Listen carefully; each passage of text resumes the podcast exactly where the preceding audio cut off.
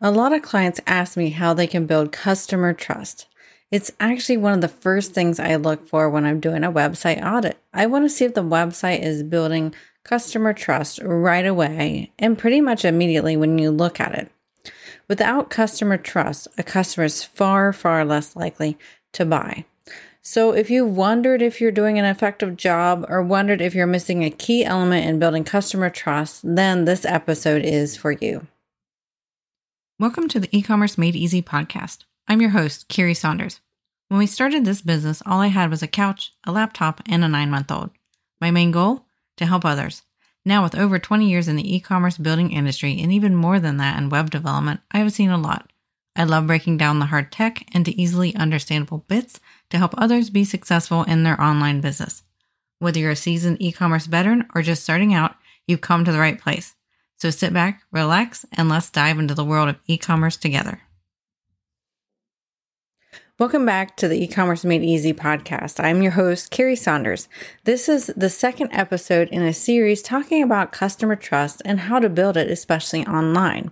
Be sure to visit the show notes when we're done with this episode as we will link to the previous one where we talked about customer trust when it comes to testimonials and reviews.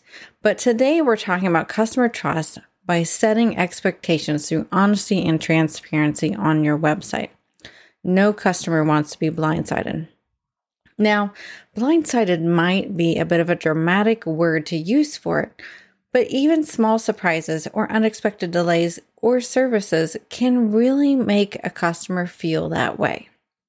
So, how do we prevent that? How do we prevent them from having something unexpected come their way when they're working with you? So, first off, we need to be really clear and authentic in our language. What do you do?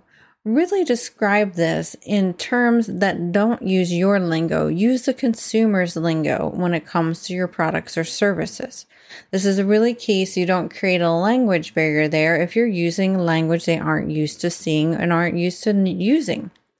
And also make sure you really describe what are you really offering them. Whether you sell products or services or digital goods, what are you really offering? What is that going to do for them in their life? Think about it from the customer's perspective. And who is this for? Describe your perfect customer. Describe what they think, what they're feeling. Try to get to understand them and use language that helps them realize that you understand them as well. And this is where having a peer or a business friend to review your language is really key because it is so easy when we're looking at our own stuff over and over again. Sure, it seems clear to us and intuitive, but when you have an outside person review your things, they can pick up on those little nuances that it's very easy for you to look over. I find this time and time again. I know with our stuff, it's so easy for me to miss some details that our consumers might get confused on. But if I have a peer or a business friend look at it, they can really be like, what does this mean, Kiri? I don't understand this. And then that helps me be like, oh, yeah, I need to make that more clear. I use too much of our jargon. I need to use the consumer's jargon, and, and then I can be more clear. All right. So if you sell products, specifically Uh, physical products, you really want to make sure your images are accurate. We don't want to surprise a consumer with a product that they receive that is nothing like what they expected by looking at the images on your website. So you want to be very meticulous and detailed on your product images. Show multiple angles if needed. Make sure you're doing size comparison, you want to make sure you put the dimensions with your images, particularly if it's something that would be important to know the dimensions of. This could be home goods that are sitting around your house that, that you're selling, or it could be clothing. You know, people want to lo- know how long that t shirt is because some people are taller than others and they might need that extra length. So, you really want to make sure that you're really putting out the details in your physical products. Talk about the durability if you can. You know, how well does your product stand up? That can really set you apart. Say your product's like a little bit more than a competitor's, but yours, you know, lasts longer. Talk about that. And if you go back to the previous episode about the customer trust, have your customers talk about that in the reviews, the durability of it. Also, be very clear on your color options. You know, also make sure you, if you have other options available that are currently sold out, make sure you indicate that. And particularly if you know you'll be getting that back in stock and you want them to be able to come back and buy it, make sure you show them that and possibly provide a way for them to be notified when it's back in stock. Also, if you're selling physical goods, this is super key. And I find this that a lot of people miss this, but it seems obvious when you really think about it. Make sure the shipping options and timeframes are very clear and front and center. How long is it going to take to get the product? What shipping options do you have and what is it going to cost? Make sure that's very easy for the consumer to find. If they can't figure out what it's going to cost them to ship the product to them, they're probably going to go somewhere else. So using flat rate shipping is really good idea when possible. I know there are certain products out there that that's very hard to do. Then make it really easy to do a shipping estimator on your website. And also make sure you you do accomplish those shipping goals. Um, you want to distinguish between how long it takes you to ship it as well as how long it takes to receive it. So if it takes you one or two business days to get the item out, or maybe it takes you three to five business days, you need to make sure that you're very clear with that so they can mentally add that on to the expected delivery time on the shipping method that they pick. Now, let's go on to digital goods though in this type of situation. So, digital goods, we can also talk about how fast your customer will receive them. Many times, digital goods are right away and they get it get it right away. But you also need to also be clear on how are they going to get it? Is it going to be right on the page after they buy? Are they going to get an email about it? How do they get your services when it's digital? Make sure that's very clear. Maybe you have some fraud checks in place before you actually deliver the digital goods. So maybe it's going to take about a day for them to get it. Make sure that's clear as well. If you're selling custom digital goods or custom physical products, how long does it take for you to build that for them? Think about these things. You want to think about what are these decisions that they really need to make? And don't be afraid of scaring somebody off because your shipping or your delivery is going to take too long. You'd much rather have a customer who doesn't buy because you don't fit their, their needs as far as how fast they're going to get the product than have an angry customer who did buy your product who, and it wasn't clear how long it would take to get their product. And then they're angry because they expected it faster. So make sure you're super clear on that. That's going to create a lot better customer service for your customers. Also, make sure you have clear pricing. So, this goes whether you have physical goods or digital goods, but make sure that if there are any other extra costs they might incur, that you be very upfront with them. For example, we have some clients who sell physical goods that their products can vary on their price. So, a specific product can greatly vary on how much it costs. So in that case, you don't want to put that the price is, let's say nine dollars nine yeah, nine dollars ninety nine cents. You want to say starting at nine dollars and ninety nine cents because depending upon the options, it could be that nine dollars and ninety nine cents, it could be fifteen ninety nine, it could be twenty five ninety nine. It just really depends upon what they built upon that product. So making sure that you're very clear about your pricing is super important. And if you're doing services, make sure the services that they're going to get from the price is very clear as well. Make a nice bulleted list, something very easy to digest that is very clear on what they're going to receive for your services that they paid for. And you also, especially if we're talking about services, which many of you are also service providers, address the fact that, you know, if there are new features or new items that they want as you're going along, explain what that process is. You know, say, hey, here's what we have laid out for you for this price.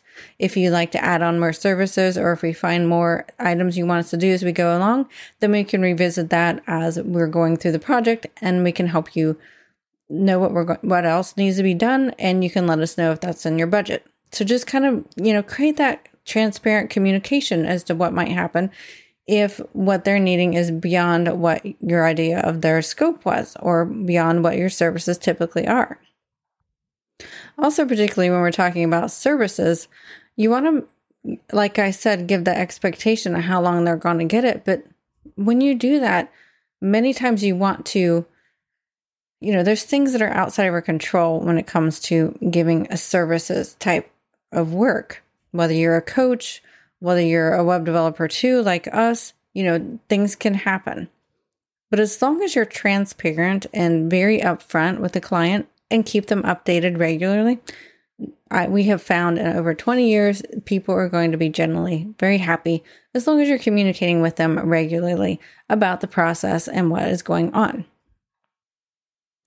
So this is something I definitely look for for sure when I'm doing a website audit for customer trust is making sure that your about us page is done and done well.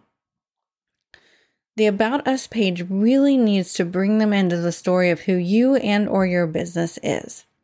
You need to be very honest, you know, here's how we started, you know, pull in some interesting stories on how things got started, what you love to do, why you love doing what you love to do. Really kind of bring them into your story. Obviously, don't be fake be you. That's going to be the most important thing here. But really don't overlook your About Us page. I know for new people that I want to work with, that's one of the first things I do, whether it's shopping for physical or digital goods or services. I look at their About Us page. I see if it resonates with me. I see if I can relate to that person. So make sure you put it in relatable terms too. When we can relate to others when we can understand what they're talking about, where they're coming from, that creates a huge amount of trust online, especially. Another thing that really creates trust is having a contact us page that is very easy to find with very clear ways to get a hold of that person or that business.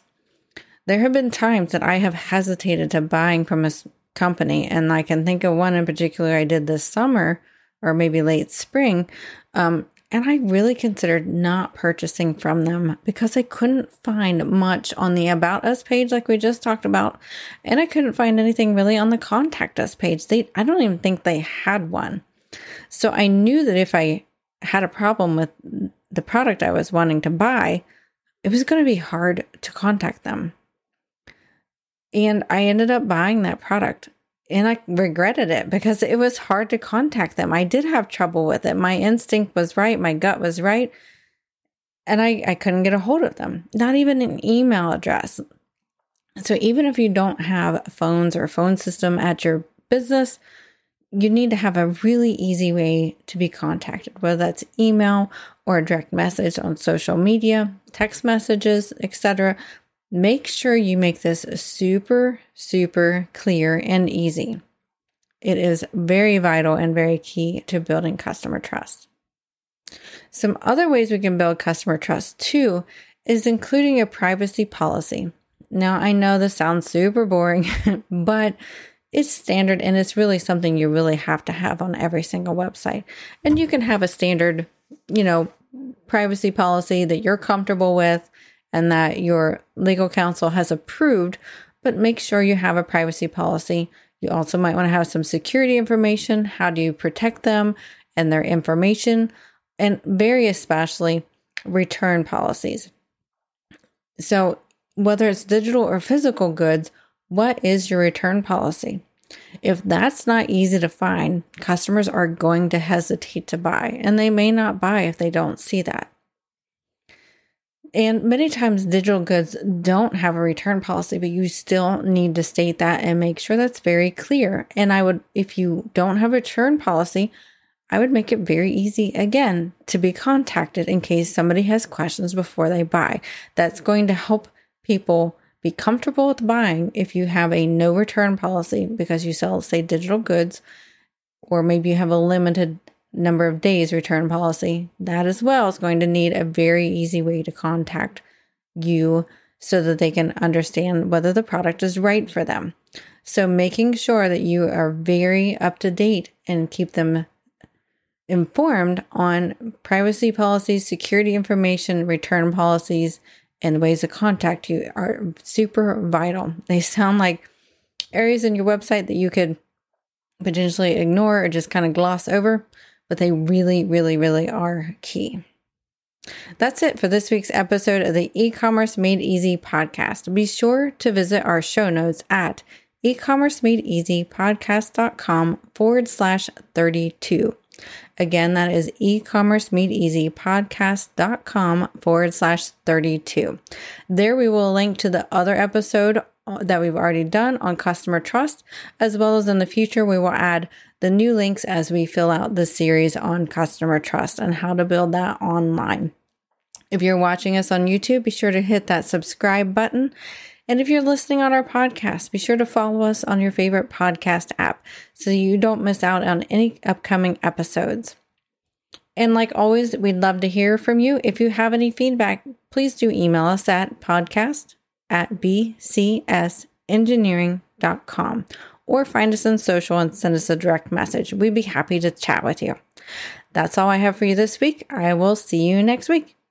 This week's episode is sponsored by a search engine optimization mini course, our free online digital course that teaches e commerce and website owners how to level up their search engine rankings with some simple, doable steps. Join us at www.ecommercemadeeasypodcast.com forward slash SEO mini course. Again, that is ecommercemadeeasypodcast.com forward slash SEO mini course. Now back to this week's episode.